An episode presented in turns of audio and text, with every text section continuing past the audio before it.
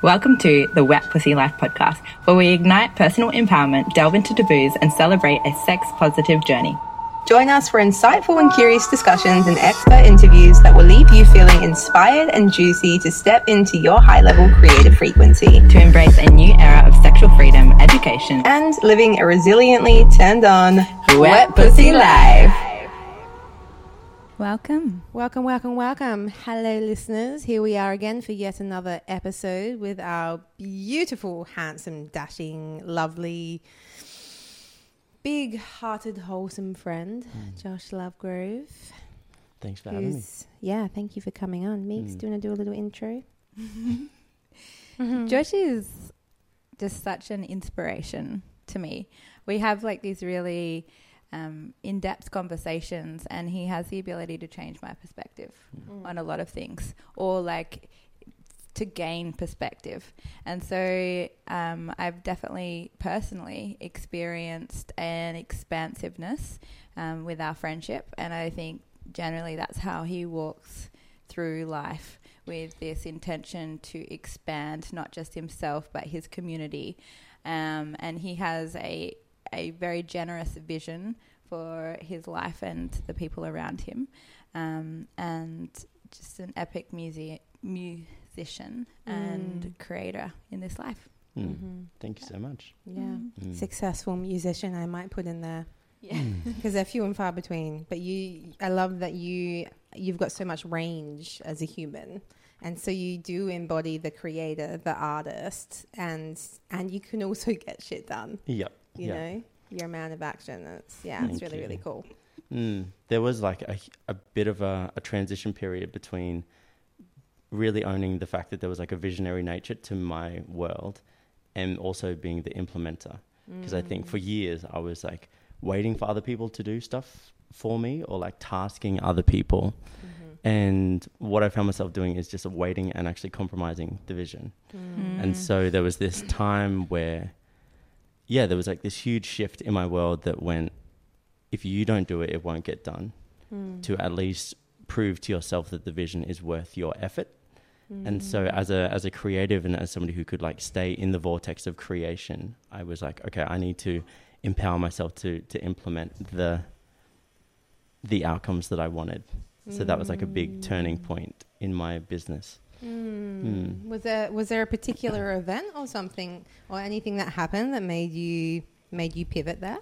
It was yeah, it was quite a it was quite a sudden sudden loss of of a family member Mm-hmm. that really you know grief really stepped in and then instead of resigning myself to be a victim of that that time I chose to reframe my life to basically honor the fact that time is so finite Mm. and it was this ultimate reminder every day that I could feel of like we only have this amount of time so Mm. if you don't do it and if you don't choose for it to exist it will never exist Mm. and Mm. yeah it was like it was kind of the opposite of scarcity because it gave me more room to uh yeah realize bigger visions and set myself bigger goals and dream and actually see them through instead of just holding myself Mm.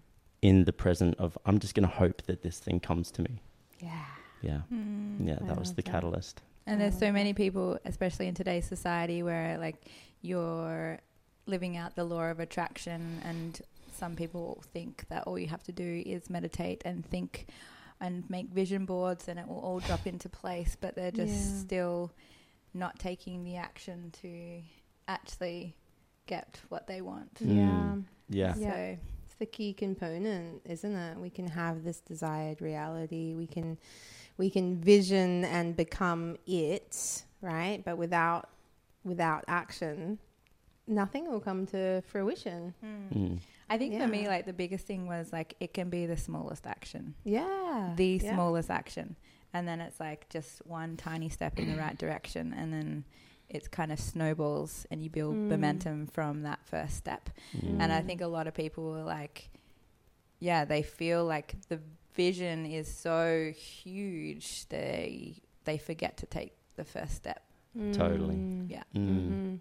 Mm. yeah I, I went through this practice maybe three years ago, and it was when I started to really like choose myself because I think it, when you create like a big vantage or you create a big view of what you want to create or cultural change that you want to make or you know what your what your dream is you actually have to choose yourself above a lot of things because we have so mm. many options in you know we're so busy. And so I went through this practice of I identified a few key things that were going to plateau my life and I mm-hmm. went I'm just going to basically unhook my dependence on all of these things so mm. one was um, so it was like a six month window it was like pornography and self pleasure mm-hmm. cut that out I, I only drank water. I worked out six times a week. I read every day, and I woke up before seven o'clock Wow. because there were all these actions that I was doing that I wasn't choosing. I was just living inside of. And so, by really identifying the fact that I could choose myself on all of those things hundreds of times every day, you know, these like mm. pre programmed behaviors of every time I go to the service station, I'll buy myself a drink, mm. or every time I am stressed, I will do this, or mm. even the way that like like masturbation and, and pornography was like an an outlet for me to like process myself and my world. And so I like identified those things and just went cold turkey on all of them. Mm. And yeah, it was this really cool like reclamation of like I actually get to choose myself. I get to um, honor what I desire more than you know more than anything, more than being busy or productive or or anything. And it was this really fucking cool Wow. practice. That's powerful as Mm. fuck. It's like it's like being intentional and becoming becoming on purpose every single day. Yeah.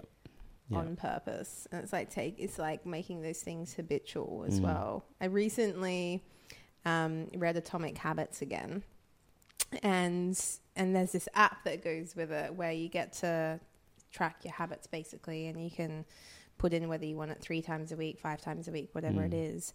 And it's so satisfying when you get to the end of the day and you've got your ha- your habit stacking there, right? Because you're literally recreating your identity to Mm. become the person in which in which you wish to call in. I think it's fucking powerful. Yeah. Mm. Yeah. Which Yeah, brings that- us to our topic Yeah. power and pleasure Mm.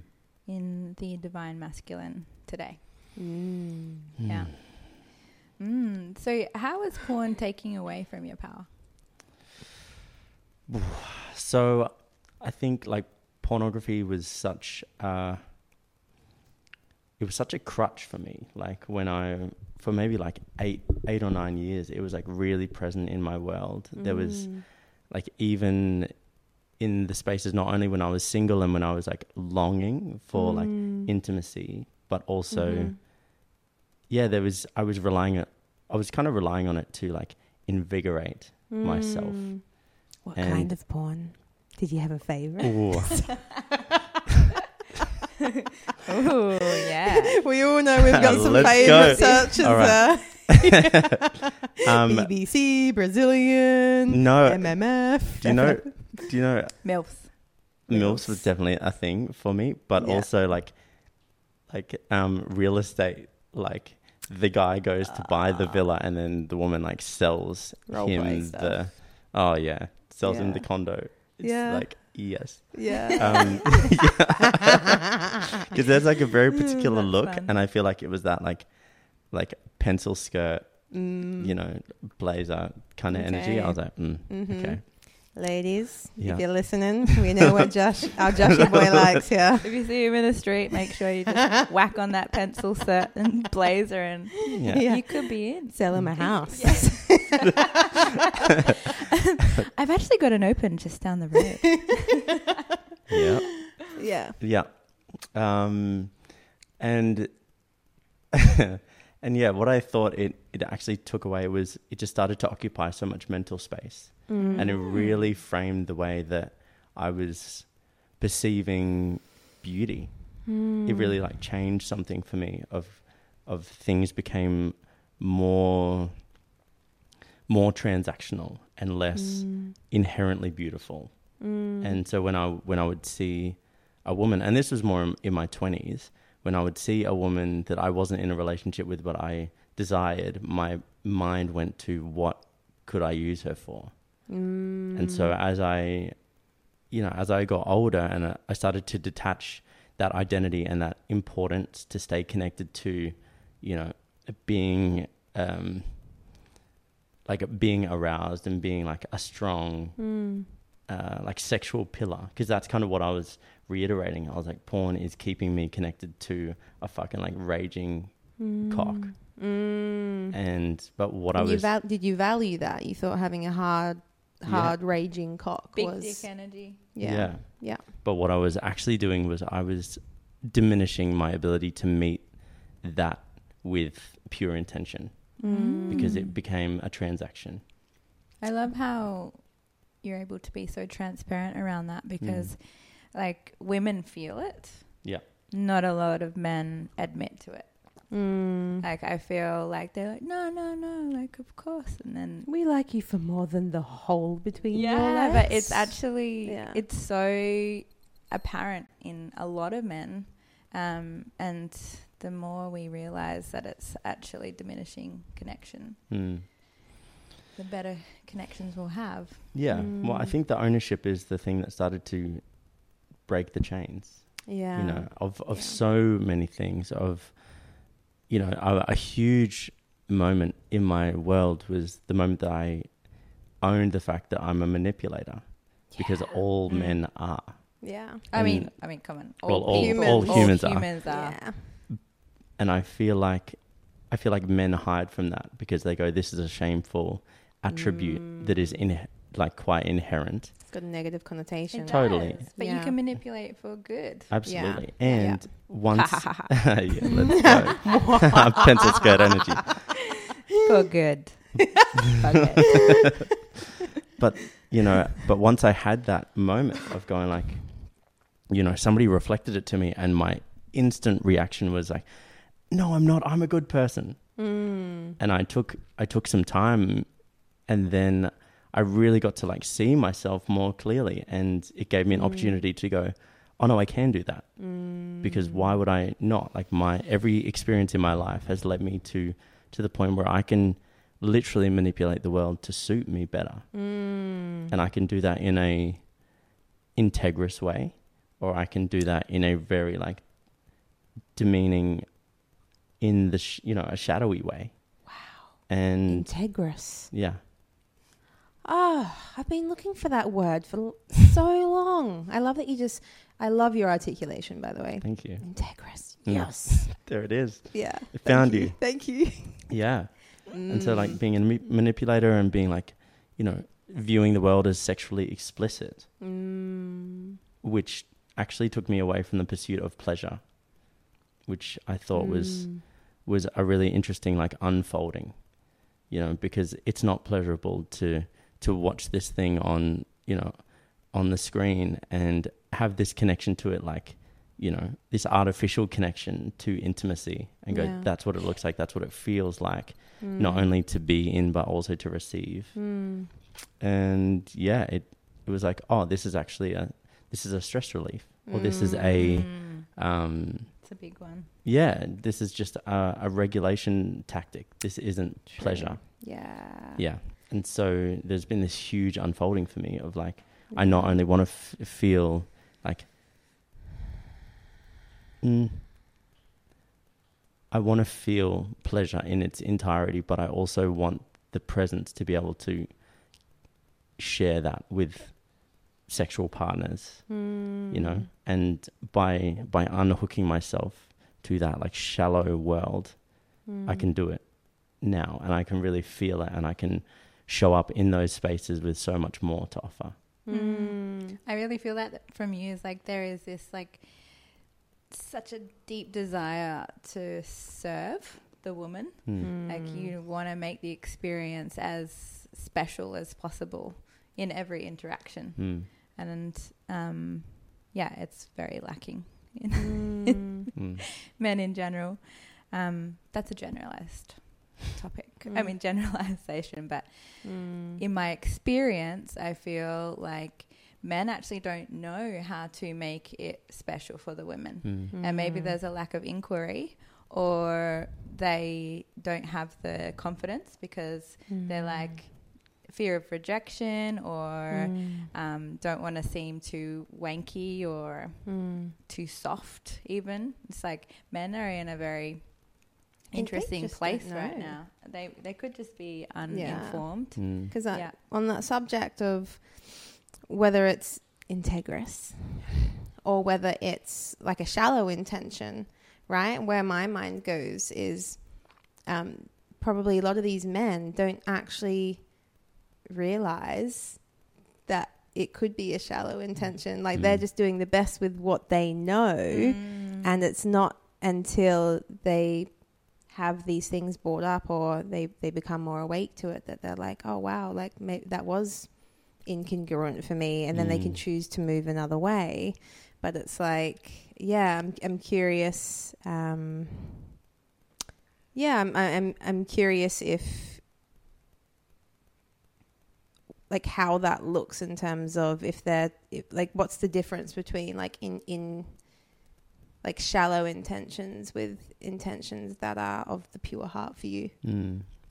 I think a really important piece that seems to be missing that is way more present in my world now is like we all know that like men locker room talk and there's there's such a big movement around like that's not appropriate and I, I agree that like the I guess the boasting of of our conquests and things like that that is destructive.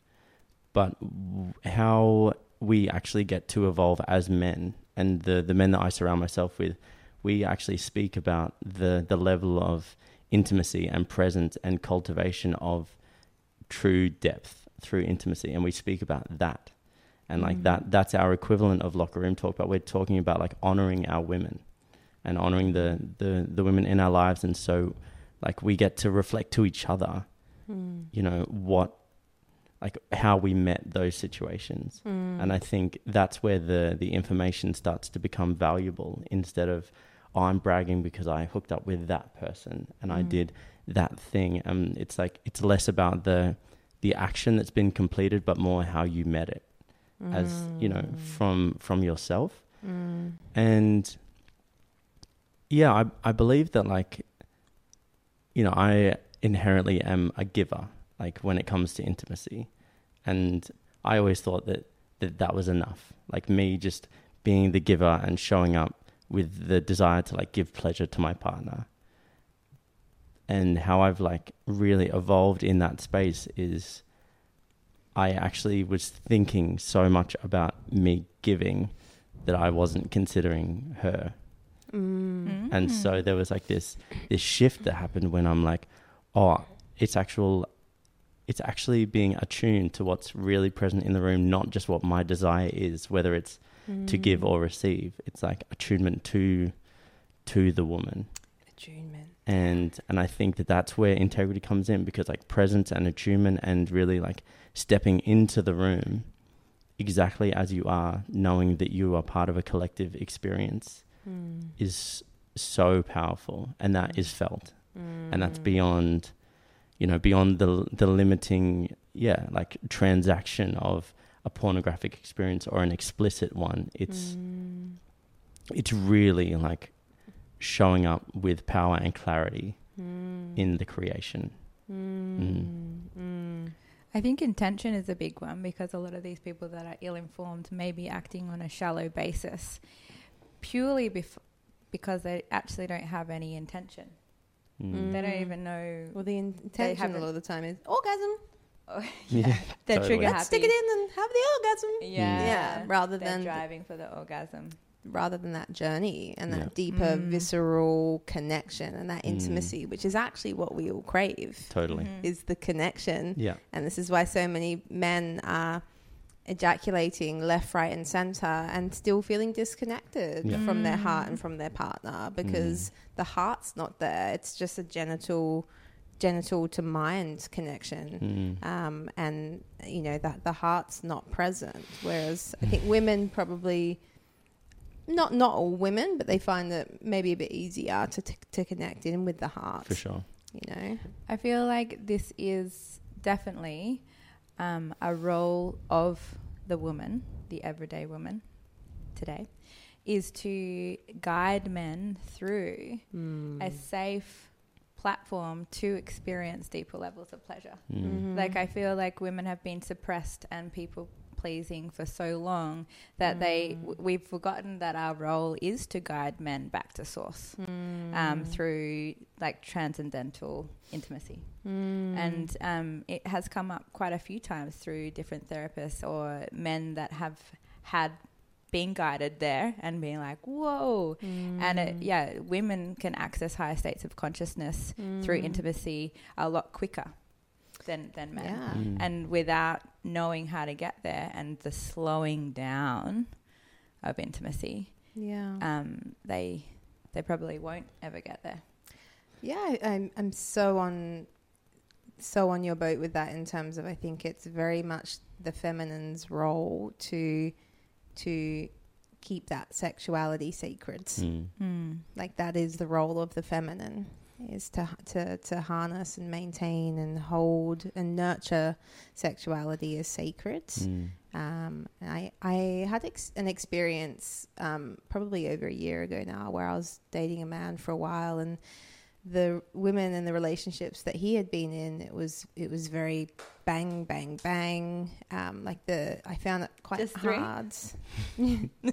Three three or four Done. pumps and finished.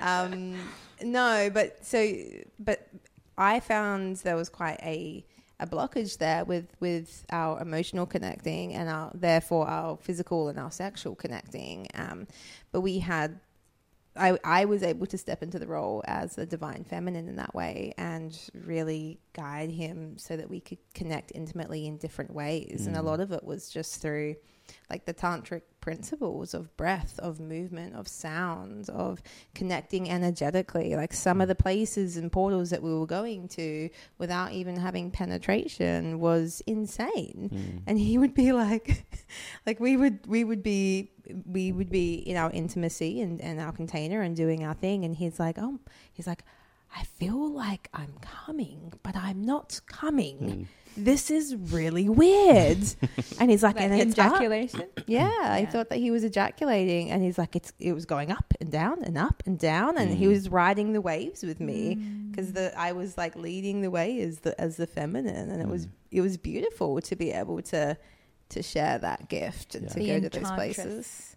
Yeah, yeah, So I I love I love what you said about like the women, you know, there's a role there for the women to to express, you know, what what the needs are in in intimate spaces. My only I have a slight thought about that. Mm. And it is in in my experience the thing like intimacy can't live without safety.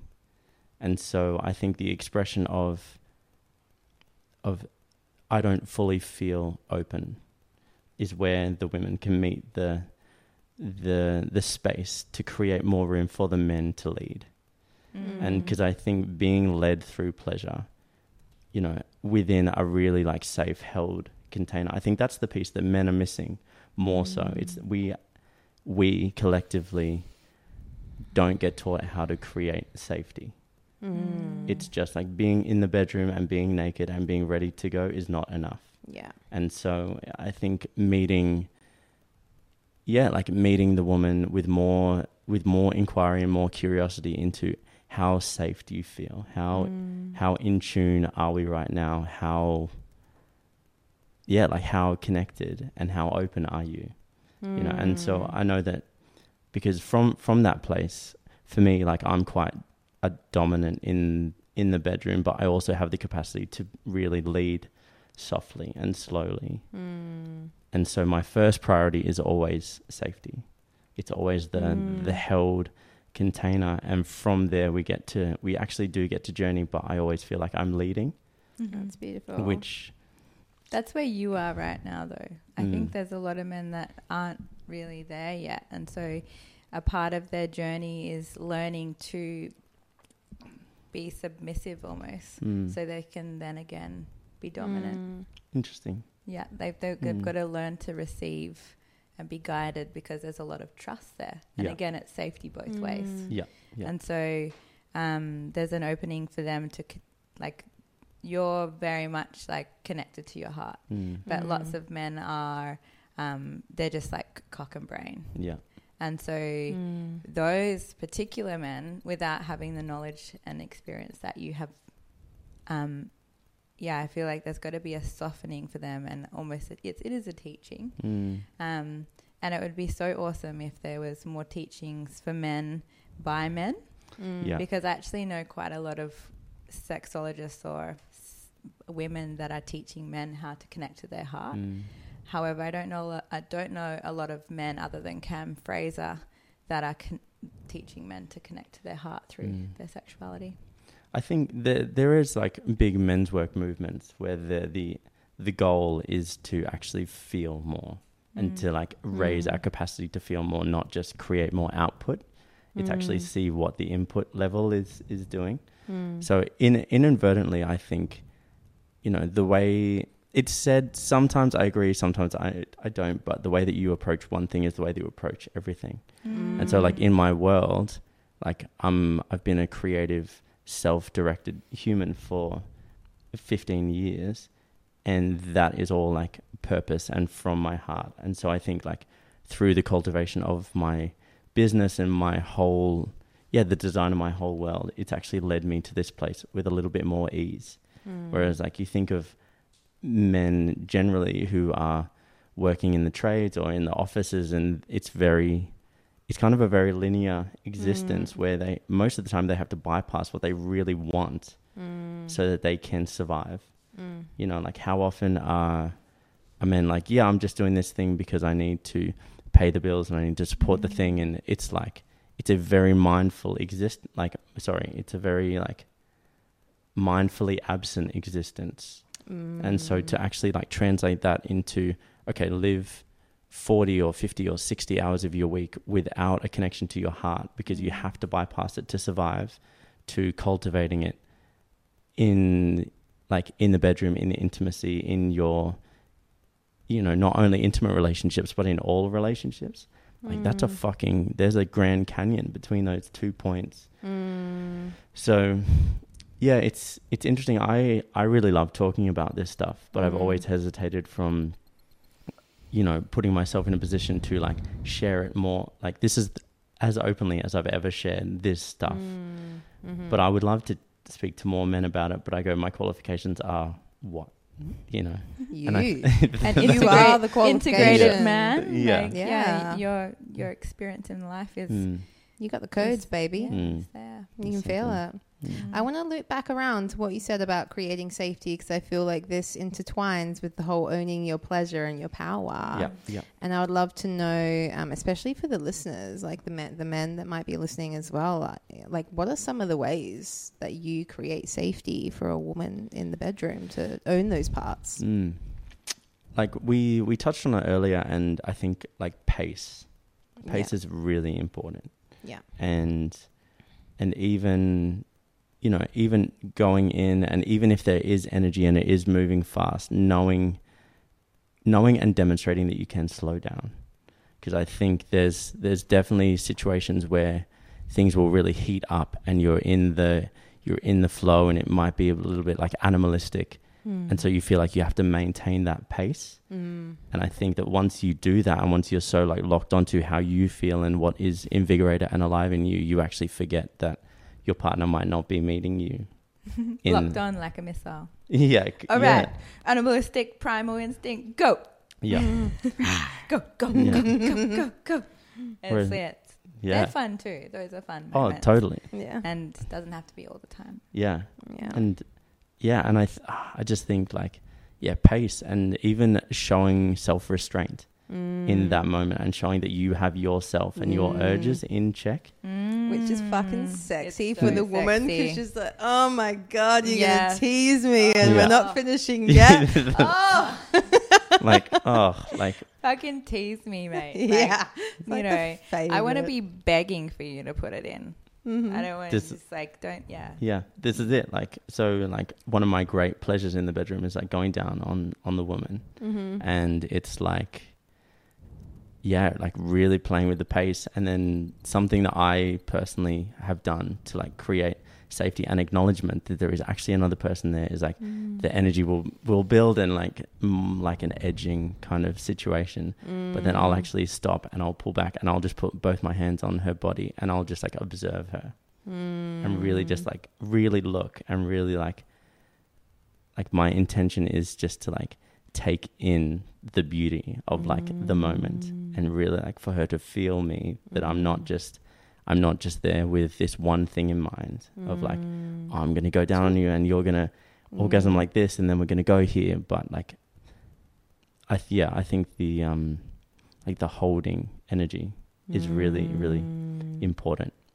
and yeah as far as like cultivating safety like eye contact is so powerful Mm-hmm. and really just like yeah i don't know it's kind of like so in music we say like the power of music is the space between the notes Mm. and i think there is something really beautiful in in intimacy as well it's like there's actually space Mm. between the kiss like you hold like you hold the the back of your your partner's like head or like hair and you just like hold them Mm. before you kiss them you know like that that moment Mm. it's just like i'm really here with you i see you like let's presence. let's fucking yeah.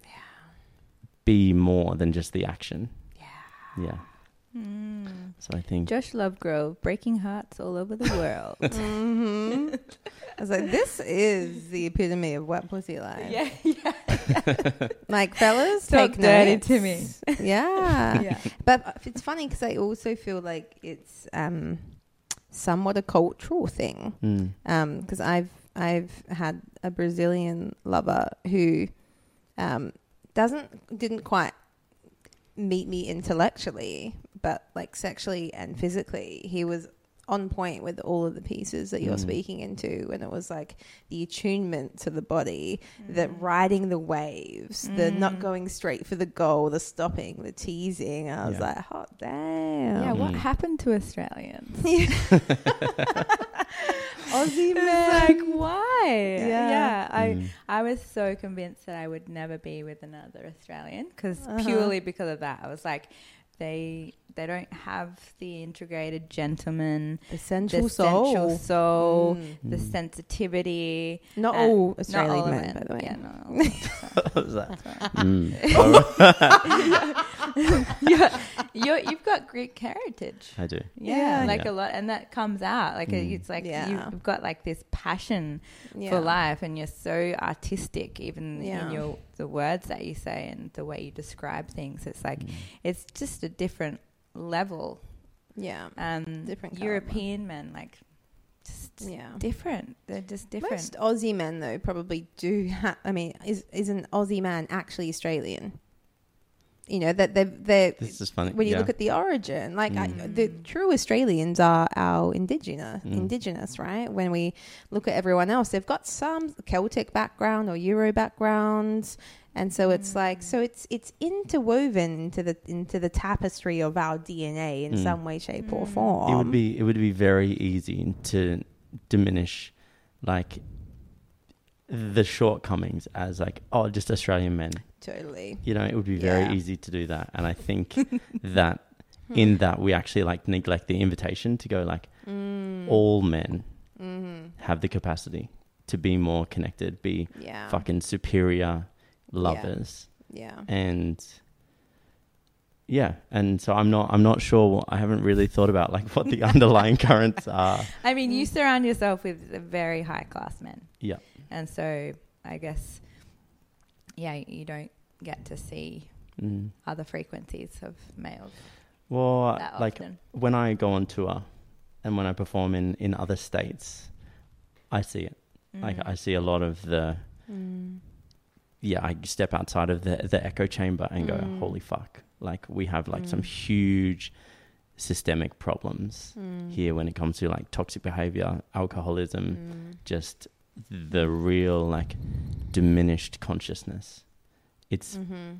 terrifying. And all symptoms of crying out for connection Yeah. and intimacy. Yeah. Mm. These void filling mechanisms, right? Mm.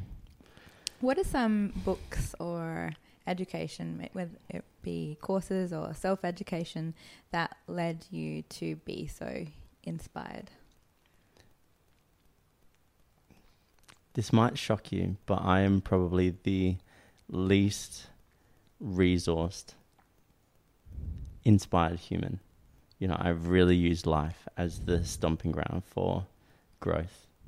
Um, uh, as far as like being an artist and changing my paradigm around villainizing money, like villainizing money was such an ingrained thing in me. Like my my mum was was an artist for for 30 years and people around me it was always the struggle. So there was mm. a great book called real artists don't starve which was basically this mm. like historical account of the the art the artists who made like cultural change and have lasted hundreds of years and will continue to do so. They like were aristocrat status.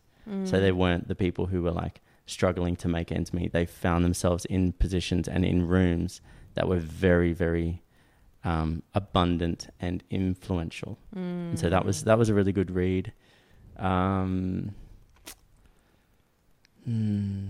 That is so interesting because, yeah, the struggling artist is very much a contemporary ideology. Mm. That you look back in in time where they, there was war or starvation or whatever, and the artists are always on top. They're Yeah. always top dressed, treated like royalty, um, and yeah, they get to perform for high class society and very much mingle in that crowd. Mm. They, there was no starving artist. They well, well, well fed. yeah i think like i think there's always been the people who are in the process of like in the process of becoming but the people who really took ownership of like their art and their like divine purpose of to create and to like reflect humanity as it was or society as it was by some whether it's a, whether it's a miracle or not they found themselves in the rooms where they could actually see that through and so I think like breaking down the paradigm of I need to struggle to be creative. That's where people get really, really stuck. Is mm. if I'm not if I'm not begging and if I'm not struggling, then the juice there is no mm. juice. It's a deep one, hey. yeah, this one. this is a fucking rabbit hole, and I I talk to my to my one on one clients about this because like mm. shifting that of going, there's actually so much room for us to be abundant and to be fucking inspired and juiced up when we're already fucking, you know, like, yeah, like there's already fuel in the tank and we just get to expand to hold more. Mm. Um, yeah, that's, that's, that's a pretty big one. But honestly, like, I love just being inspired by the people around me, by, there is inspiration in seeing people without as being, seeing people with and like mm. choosing who, choosing who I want to be and designing my life to support that you know we were mm. talking before about it about like you know if there is if there are no two paths to take you're not making an empowered choice. Hmm. You are only resigning yourself to a singular outcome. Hmm. And so i you know i have clients who are in the upper echelon of the world. And then i also have clients who can barely afford what they're paying. And so i get to see see both. And then i get to go okay i could choose to be this or I can choose to be that, but I'm going to really empower myself to to pick the one that feels the most in alignment with me and the most inspiring with me. So yeah, um inspiration is fucking everywhere. People think that you have to wait for it. All you have to do is is be open to it. Mm. Mm. Mm. I love, Love that. that. Yeah. It's a real. That's real. Yeah. Mm. And in terms of like your really owning your desires, has there been has inspiration been a part of that? for sure.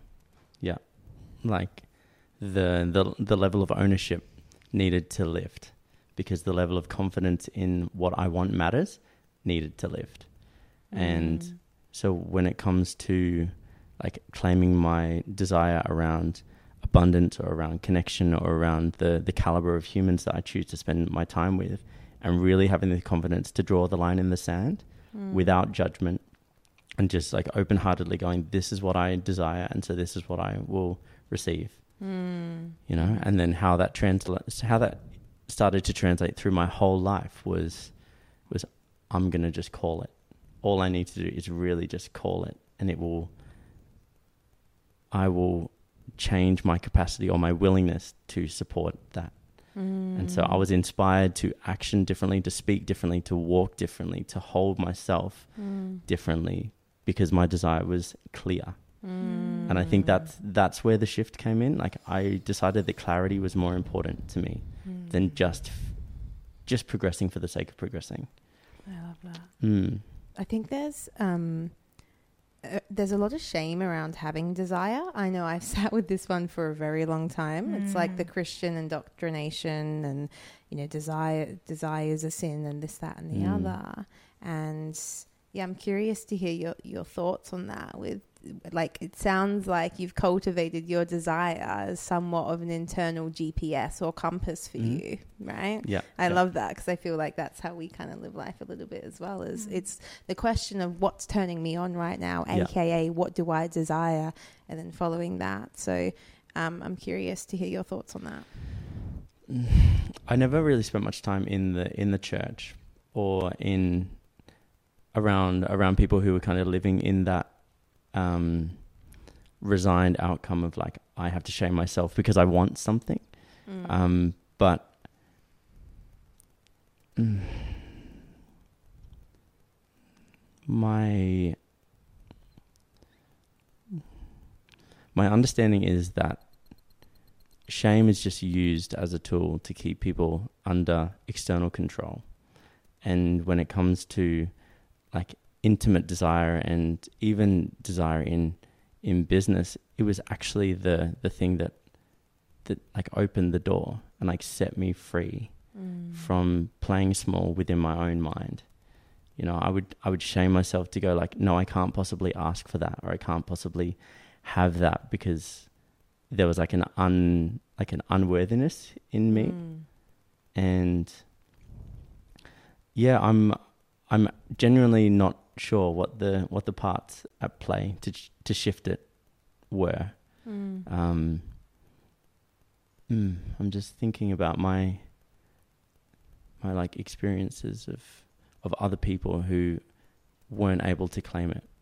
I suppose one of, one of my one of my best mates, he Mm. still really struggles to like call call what he wants. Like maybe in the people pleaser or like the Mm. the the behavioral conditioning of other people matter more than I do. Mm. And Can you define that? Like, call what you want. What is that for you? I mean, it looks it looks different in every situation. As far as business goes, Yeah. it was like having no shame about calling my value and defining it and really owning it. So Mm. when I have a client who calls me up going, "Hey, come to Melbourne and do this thing," and I go, "Yep, that'll be ten thousand dollars for the day," they'll go. I speak it with with authority and with clarity because I know that the value that I've put into that, like I've claimed that because Mm. I went. My desire is to have that recuperation for a lifetime of experience, Fuck yes. and so I go, yeah. "That's what it is," and they go, "Yeah, okay, no worries." Such a great example using money because Yeah. I feel like it's a huge one for people. Okay, I Mm. have a, spe- a, a question. Mm. How does like because it feels the way you're talking, it's almost like you have developed like an expectation, Mm. um, and you're like, "This is what I want, and it shall be," um, and anything less than that is just off the cards. So you think, would you say that you have like a high expectation, or is it more like a high standard? Um, and how does that correspond with your ego? Cool. I love I love this. I had a reflection not too long ago that that there were like threads of entitlement that that people could feel within me, and so the way that I've like framed that for for myself is I don't expect anything of the world that I don't expect from myself. Mm. And so what the the pursuit of like designing a life that does feel high caliber and does feel inspired and fucking turned on is I want to surround myself with people and things that reflect my own internal value. Mm. And so in that I'm not meeting people with judgment or you're not good enough to be sitting at this table. Mm. I just am very like I created a really high standard of of discernment, and when I am, my time is finite, my energy is finite, and so I will choose. You know that that's that's what it came down to. So I don't feel ego driven, and I don't feel narcissistic in just choosing Mm. the reality that I want Mm. and and I suppose the the interesting thing is people are always going to find a way to make that smaller or make it Mm. wrong, you know, or Mm. shameful and and I'm so grateful that I have this this anchoring within myself to go I'm actually not wrong for claiming Mm. the life that I want. I love that. That's a big one. It's like when, because I feel there's, I also go through the similar judgment, and like check in with myself is like, no, my heart is here. Mm. My intentions are, are pure, and I Mm. don't care if you can't see that my intention is pure. That is your Mm. perception. Yeah. And Mm. um, I just am clear with what I want. I'm direct with my communication. Um, and if that comes Mm. across the wrong way to you, well, I'm not sorry because I know within myself that my heart is Mm. in the right place. Yeah. Yeah, and I think like Yeah. for me I was coming from a place where I was taking responsibility for what other people thought at every turn. Mm-hmm. and The old projection monster. yeah, and just kind of going, "Oh, okay, it's Sorry. Why are you laughing? Wow. What does the projection monster look like? I was like, we've got to get Mm. some kind of We animation got some for gi- that. get some gifts, yeah, gifts Jan, please going. put a funny animation in that reel. the From the projection big- monster. Mm. Yeah. Fuck That's Josh great. on his stage. Josh thinks he's so good with his fucking lush, lush hair and making his money, and he's got a beautiful voice. And fuck you, Josh. Sounds like Mm. jealousy to me. Yeah. Yeah. Let him be the expander. Yeah. Thinks Yeah. he's so good. And I, It's I, like, but that's their inadequacy. Well, yeah, Like of they're projecting something in which they haven't come to alchemize and accept within Mm. themselves, and so when they see it in someone else, you're either going to be the kind of person that celebrates that person, yeah. or you're going to try and tear them down, and that's Yes. really going to depend on where you are on Mm. your on your journey Mm. of life. They like, I think that a high self awareness or self actualization and someone that is ego driven can potentially present similar. Mm. I think and so so, too. so the only difference is that they know they're coming from a pure intention, Mm. even though it may be presented similar. And I think that's the major difference, even though it's a completely, it's like only you know. I think they, maybe they don't know. So it's like, I don't want to Mm. prove to you that I'm in good intention. Mm. I think Um, the the energetic difference for me is a narcissist or somebody who's coming to it from the ego is like, I will do these things so that other people see me this way. Whereas somebody who is coming from a place of clarity and and definition and Mm. design is I will do these things because I get to see myself in this way. Mm. Mm. And that's you know, you you feel that Yeah. when it's like the expectation is to be revered Yeah. by everybody else. Like Yeah. at the end of the day, when I die, I just want to know that I've done my best. yeah. That's Yeah. that's it. Yeah. I think It's it's like Had all the sex that you could have had, and Yeah. oh, Please. get out of your I'm old hole, Malika. I think it's did I put on the grandma voice? You then? did. Oh, I think it's worth noting though, whilst you might have these two very differing people, right? Mm. One with with different intentions, I, I I truly believe that energy doesn't lie, and your energy is speaking before you even open your mouth. Yeah. And so, and, and- but the thing is, you might that I feel like that's a skill of of heightened discernment Mm. that you, that takes a while to build.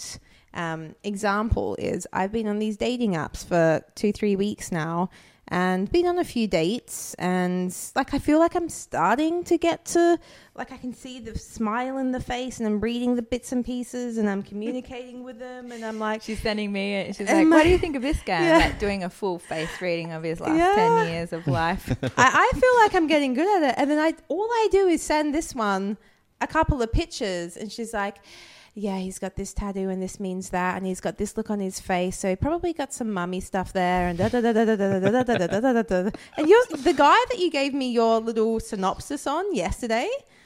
I was like, and then I met him, and I'm like, damn, she good. Wow. really good. She's Like, I, am so good. good. I, So I'm great. so good that I've had a psychic like give me a photo. She's like, "What do you see in this?" Yeah. Um, and they can actually see energy, but I can feel, feel Yeah. energy. Mm. yeah. And she was like, "Fuck, all That's, right." Is that clairvoyancy? No, it's not clairvoyancy. Clairsentience. Clair sentience. Mm. Yeah, so I can face read the fuck out of people. Hell yeah. And um, yeah, I know You'd be a within three seconds. yeah. Mm. One, two, three. Eyes, nose, mouth, posture. Mm, Right. Yeah. interesting. I would love Yeah. to touch on like a tiny thing about dating apps Yeah. while we have the yeah, yeah. while we're on the thread. Let's go. Let's Are go. you on any?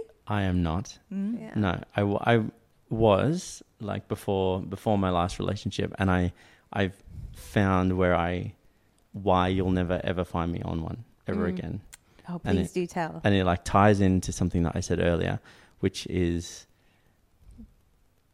the best metaphor for it. When I go and buy a luxury car, Mm-hmm. I'm not going to go to a dealership. I'm going to call a guy and go, "Hey, I want this Bentley, which looks like this, which has these things," and he's going to go, "Yep, I'm going to import that for you." It's going to be like a closed Mm. conversation. And so the way that I see it for like the the dating app scene is like I don't want to be another person on the meat market. Is when I when I choose when I choose a woman, I want to choose her. And so I don't I actually don't want to be chosen. So you won't find me on you won't find me accessible on dating apps. It's like, This is the dom in you. yeah, this is you the will fucking not choose me. Or the- I'm or- gonna choose you. Or is it the entitlement? who knows. Probably both.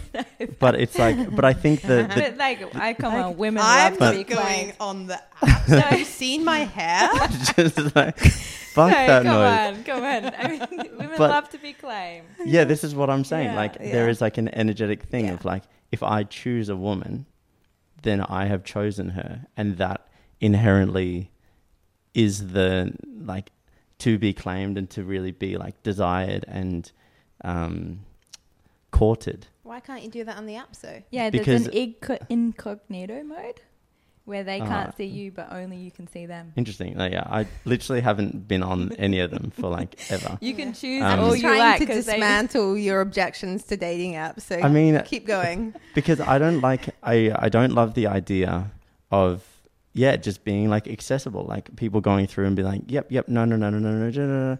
like I don't like to be seen in that because I know that You are accessible though, because you are you're you you travel all over Australia.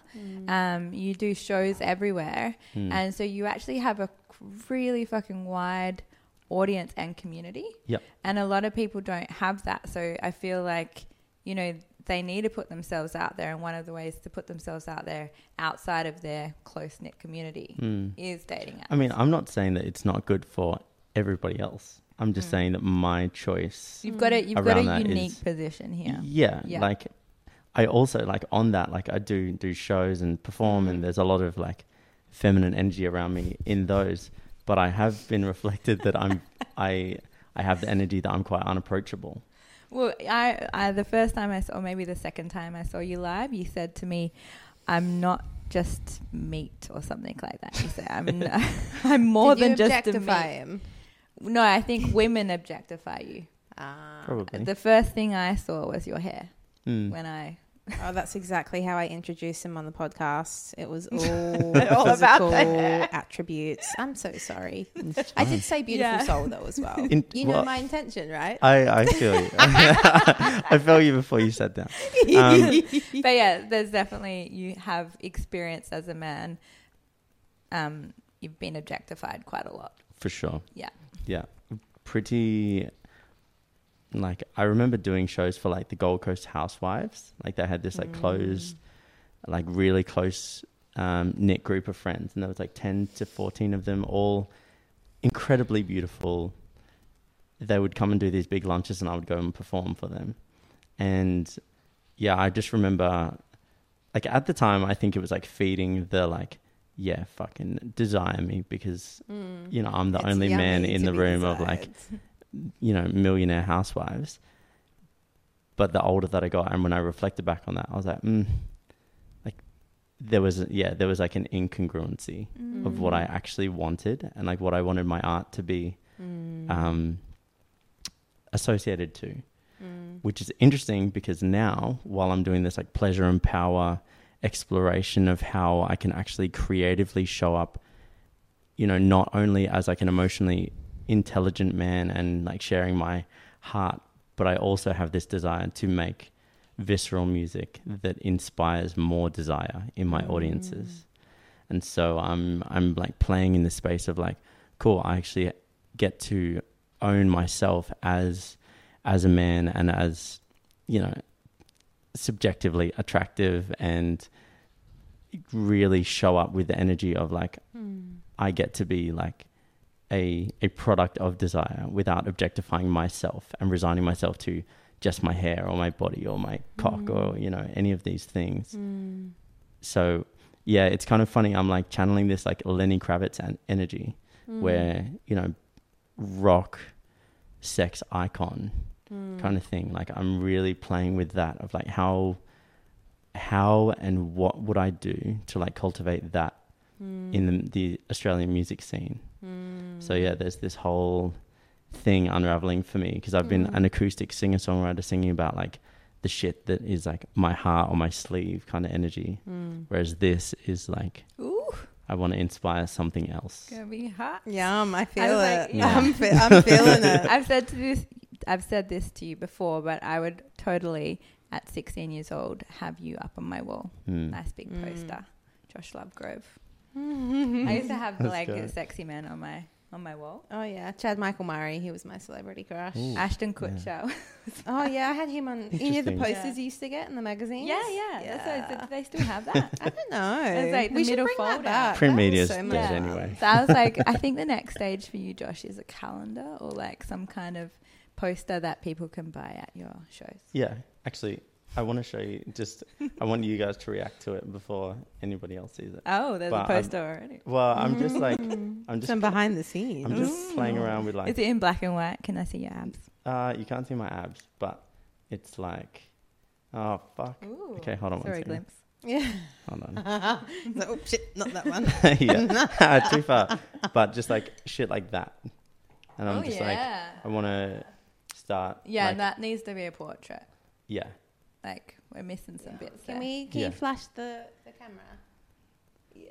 Yeah. Send it to us. We'll put it on the screen Yeah, for yeah, the yeah. listeners. because I was Yeah, like, oh, I, yeah. I like, I've been playing around with like capturing myself Mm. in, yeah, like not to be too. Actually, this is probably the place to be explicit, but I even like played of like, what would it feel like for me to like put myself on something like OnlyFans as Ooh, like sunroom. like what isn't that Sunroom. only for women? Is it? I think it's only for women creators.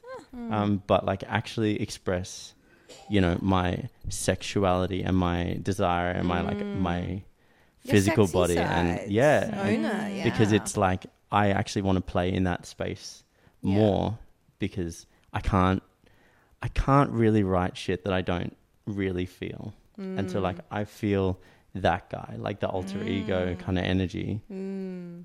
when I when I channel it, but it's not like a fully integrated, always present part of part of me. Like you know, when you see like the Mm. fully embodied woman, and she walks, you know, and you can just like feel the, uh, like I guess the eros in her Mm. presence. It's like I I get to to be the like the articulate and the businessman and the emotional human, and then that. Yeah. And I'm trying to like literally go like bring it in and just be that all the time and really fucking send it. Just listening to us. Yeah. Mm. Uh, it sounds it sounds divine. yeah. Yeah, it sounds really It's beautiful. it's a journey and I think as a as a man it's quite interesting because I hear about it all the time in women. Like they they're reclaiming their their Their slut. sensuality, yeah, like Yeah. the sacred slut energy slut. and and I'm kind of framing my life in a in a similar way not because I need to change the way that I act but because I want to be more versatile in the way that I feel. Mm. Yeah. Yeah, I think there's there's something really liberating when when you can embody range as a human.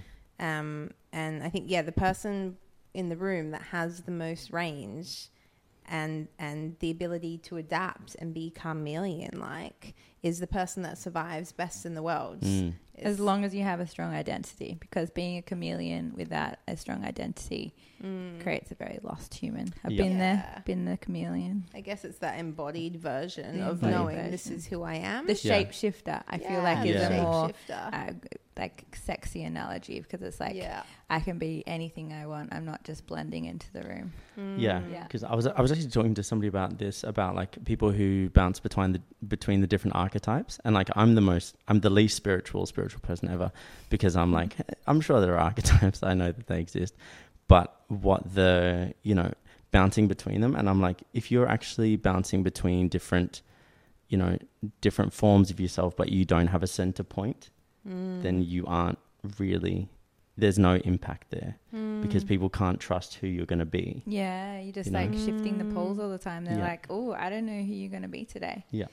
Yep. I think Guilty some of that people have a too. strong identity though, and others don't. Mm. Like, You when even- people? I, I'm like, I'm thinking about me and my identity. I'm like, God, do I have?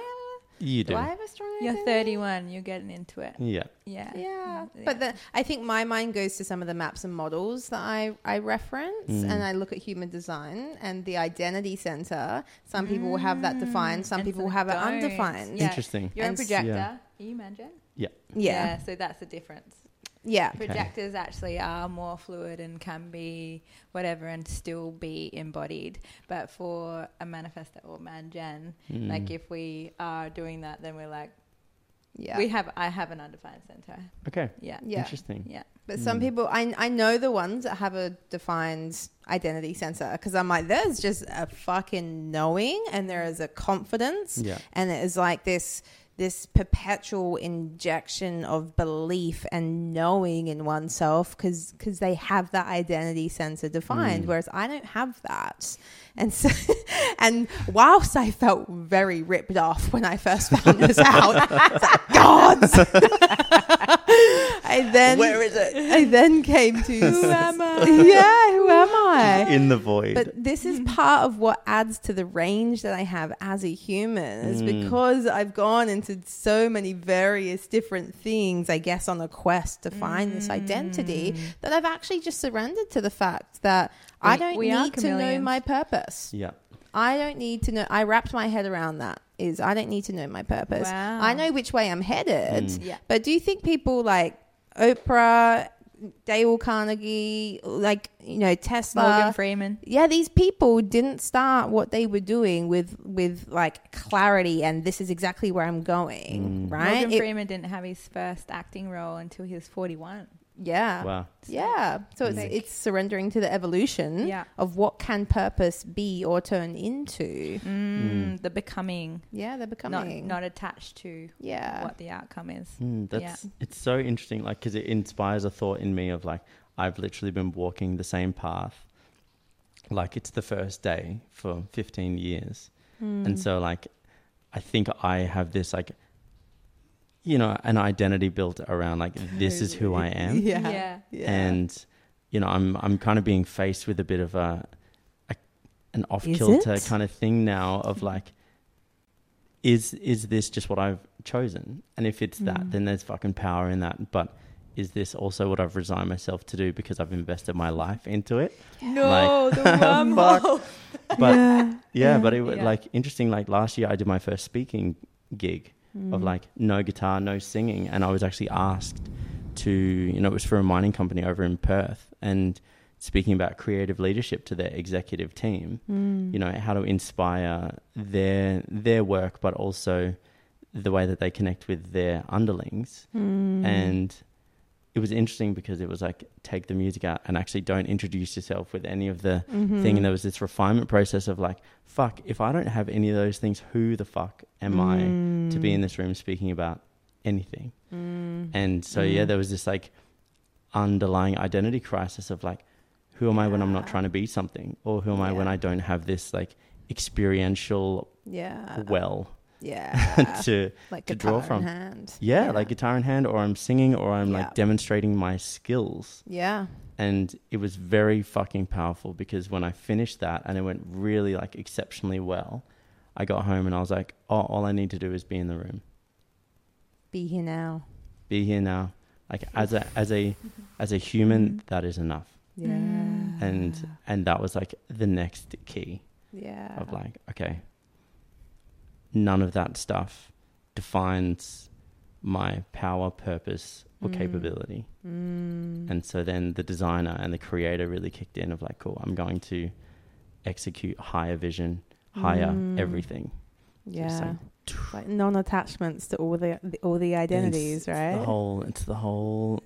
it's the whole joke. It's like yeah. we are we are born to be attached and to be dependent, and then we have to learn how to attach to no, to Yeah. nothing. Yeah. Unlearning, right? Oh, yeah. Where that analogy reminds me of my uncle at Christmas time. Man, if he is not chefing and organizing the food for everyone, he does not know where to put himself. yeah. like I've seen him at family, very few family functions where he's not putting the food on. He looks like a lost puppy dog. yeah, yeah. because that's his so strongly his identity. Mm. I'm cooking the food. I'm serving the people. This is what I'm here to do. This is my purpose. And when he's not doing that, it's like yeah, he like shuffles around and he gets into the groove eventually. But it's yeah, it's much the same as what you what you described. with Yeah. It's the same for mothers who are sprung free time when they're not expecting it. Interesting. Yeah, because you're Yeah. like mother, mother, mother. Like, hey, do you want to go have three hours to yourself? I'm like, yeah, um, haven't prepared for this. yeah. I'm in mum mode. uh-huh. I don't. I feel empty. I don't know what to do with myself. Mm. Yeah. I really I have to prepare for me time. Write, write it down, mentalize it, so I'm not like, oh, Yeah. it's me. Mhm. It's just me. Yeah.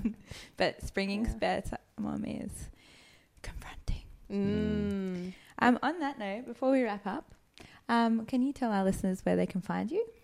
Yeah. Um, my platform on Instagram is Lovegrove Music, Mm-hmm. and I'm rebuilding my website at the moment, so that is currently Mm-hmm. in process. Don't read the Um, bio. Don't read the bio. Um, don't even look. Um, yeah, Mm. Instagram.com slash Lovegrove Music. And Mm. I'm on, I've got a couple of songs on Spotify, and Yeah. there's a new album coming out this year. cool. And yeah, I'm going to be dropping some fucking sexy Mm. just yeah, I'm just cooking up a whole storm at the moment. I'm so So- excited for this version of you. Yeah. Yeah, it's fun. Here, celebrating you in that. Thanks. um, Nick. and Thanks I very did. Me- you did mention one-on-one clients. Is that something that you're offering to anyone, or So at this stage, it's um, I, I have a, a mentorship which is for um, predominantly creatives who are in the pursuit of their creative passion. So the the framework of the mentorship is creative leadership. Mm-hmm. So the creatives actually learn more vocabulary and tools to lead themselves through an industry where we are taught to diminish our value. Mm. and um, yeah so at the moment at the moment it's for it's for creatives um, musicians writers Mm-hmm. dance instructors like anybody who kind of has the creative flair but i Mm. will be running monthly masterclasses on broader topics um, yeah just like an online forum where we can speak about like the threads of self-worth and Mm. expression and creative yeah creative output and inspiration and things like Mm. that so that will i think that's going to be starting in like april Beautiful. Yeah. and where will people find that information about the masterclass? um it's all through it's all through my instagram at the moment Yeah, cool. um and i'm i'm working on the the back end infrastructure right now Lovely. Great. mm-hmm. Well, it has Cool. been a an exceptionally juicy conversation. mm. Yeah. Um, and yeah, it's such a pleasure having you on. Thank you so much. thanks guys Thanks, darling. love you guys All right. Mm. Love you Mm, too. Love you too. All right. Peace. Ciao. bye Thank you for your time and presence and making it through an entire podcast. We would absolutely love to hear from you, beautiful humans. Get in touch on Instagram through Pleasure Portal Official. Wet Pussy Live.